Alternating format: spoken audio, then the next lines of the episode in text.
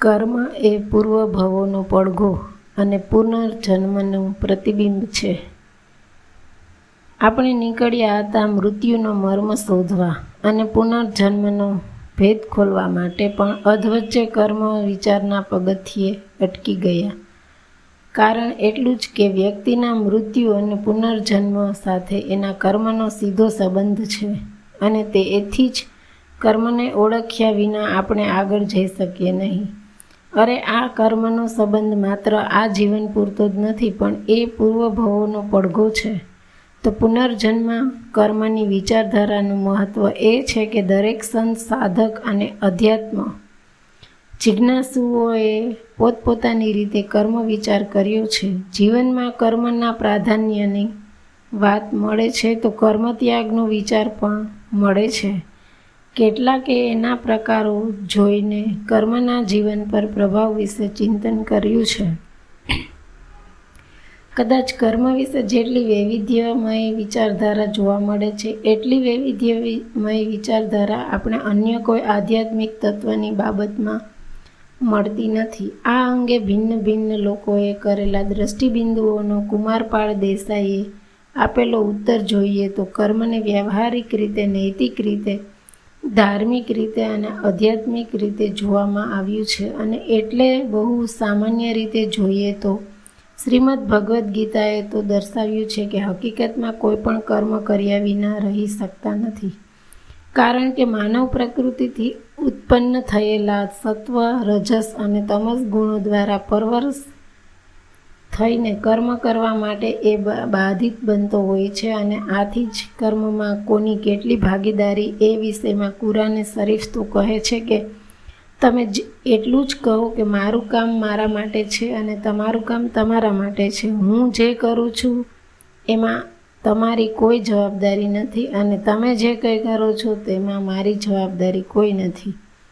પ્રત્યેક વ્યક્તિનું કર્મ એ એની વ્યક્તિગત જવાબદારી છે અને વ્યક્તિને એ પ્રમાણે ફળ ભોગવવું જ પડે છે. આથી ચીનમાં પ્રવર્તમાન કન્ફ્યુસિયસ ધર્મના સિદ્ધાંતોનો સંગ્રહ કરનાર મેઘસુ પરથી એક પુસ્તકનું નામ મેઘસુના રાખવામાં આવ્યું છે અને આકર્ષક શૈલીમાં લખાયેલું આ બોધપ્રદ પુસ્તક સમકાલીન શાસકોની બુરાઈઓને દૂર કરવાનો પ્રયત્ન કરે છે અને એમાં કન્ફ્યુઝનું વ્યવહારિક જ્ઞાન પ્રગટ થાય છે. એના વિચારોને મુક્ત સ્વરૂપ આપીને રાજ્યને સ્વર્ગ સમૂહ બનાવવામાં આવે અને આ સંદર્ભમાં જ લોક વ્યવહાર શિક્ષણ, રાજનીતિ અને સામાજિક સ્થિરતા પર ઘણો ભાર મૂક્યો છે. એણે સ્પષ્ટ કહ્યું છે મનુષ્યના જીવનમાં સુખ અને દુઃખ આવે છે એ અણધાર્યા. એકાએક કે ભૂલથી આવી પડેલા હોતા નથી, પરંતુ વિધાતા પોતે માનવીના કર્મ અનુસાર અને સુખ અને દુઃખ આપે છે. અને એટલે જ અકાળે મૃત્યુ થાય છે, તે વિધાતાના કારણે થતા નથી, પરંતુ વ્યક્તિના પોતાના કર્મના કારણે થાય છે. આ રીતે એણે એ વાત પર ભાર મૂક્યો કે વ્યક્તિ પોતે જેવો વ્યવહાર અને સાથે હોય તેવું ઈચ્છતો નથી, એવો વ્યવહાર એણે બીજાની સાથે કરવો જોઈએ નહીં. અને અંતે કન્ફ્યુસિયસ ધર્મના મેઘ શું ગ્રંથમાં સ્પષ્ટપણે કહ્યું છે, કોઈ એવું કર્મ ન કરો કે કરવું જોઈએ. કોઈ એવી ઈચ્છા ન રાખો કે જે રાખવી ન જોઈએ. જો માત્ર આટલું કરી શકીશ તો તું તારું કર્તવ્ય પૂરું કરી શકીશ. અને એવી જ રીતે કન્ફ્યુશિયસના ઉપદેશ વચનના આ ગ્રંથમાં કહ્યું છે, તારે તારા, તારે સારા કાર્યો કરવા જોઈએ અને એનું પરિણામ શું આવશે એની શરૂઆતમાં કોઈ ગણતરી કરવી ના જોઈએ.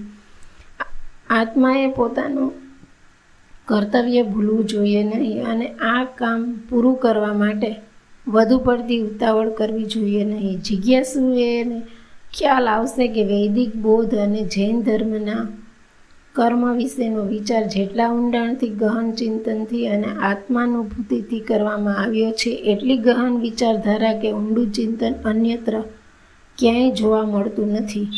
અને આ સ્વયં ભગવાન મહાવીર જીવનમાં કાનમાં સૂળ ભોગવાની ઘટના એમના અઢારમા પૂર્વભવના બનેલી ઘટનાના કારણરૂપ રીતે જોવા મળે છે. અઢારમા ભાવમાં ત્રિપુષ્ઠ વાસુદેવે ગરમા ગરમ શિશુ રેડ્યું હતું. એ કર્મનો પ્રભાવ ભગવાન મહાવીરના સત્યાવીસમાં ભાવમાં પડે છે, જેમાં એમના કાનમાં સૂળ ભોગવાની ઘટના બને છે.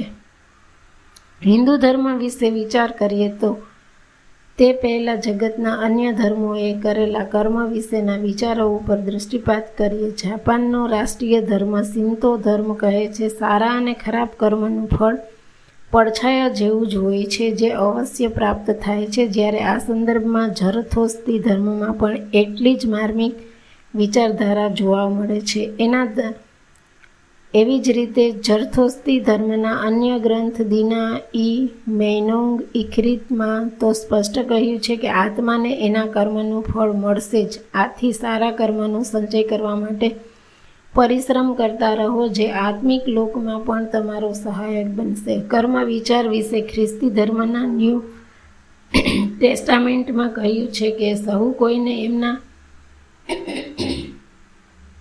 કામ અનુસાર બદલો ભગવાન આપે જ છે. જે સત્કર્મમાં રહીને મહિમા, આદર અને અમરતાની ખોજ કરે છે, એને અનંત જીવન આપશે. પણ જે વિવાદી છે અને સત્યને માનતો નથી, બલકે અધર્મને માને છે, એના પર ક્રોધ અને કોપ ઉતરશે. કારણ કે પરમાત્મા કોઈ પક્ષપાત કરતો જ નથી.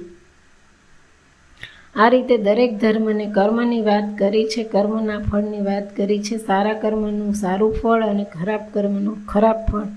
એવું એક અવાજે કહ્યું છે, માત્ર એ કર્મોને કારણે આવતા પરિણામો વિશે ભિન્નતા પ્રવર્તે છે, જે રસપ્રદ બાબત વિશે પછી જોઈશું.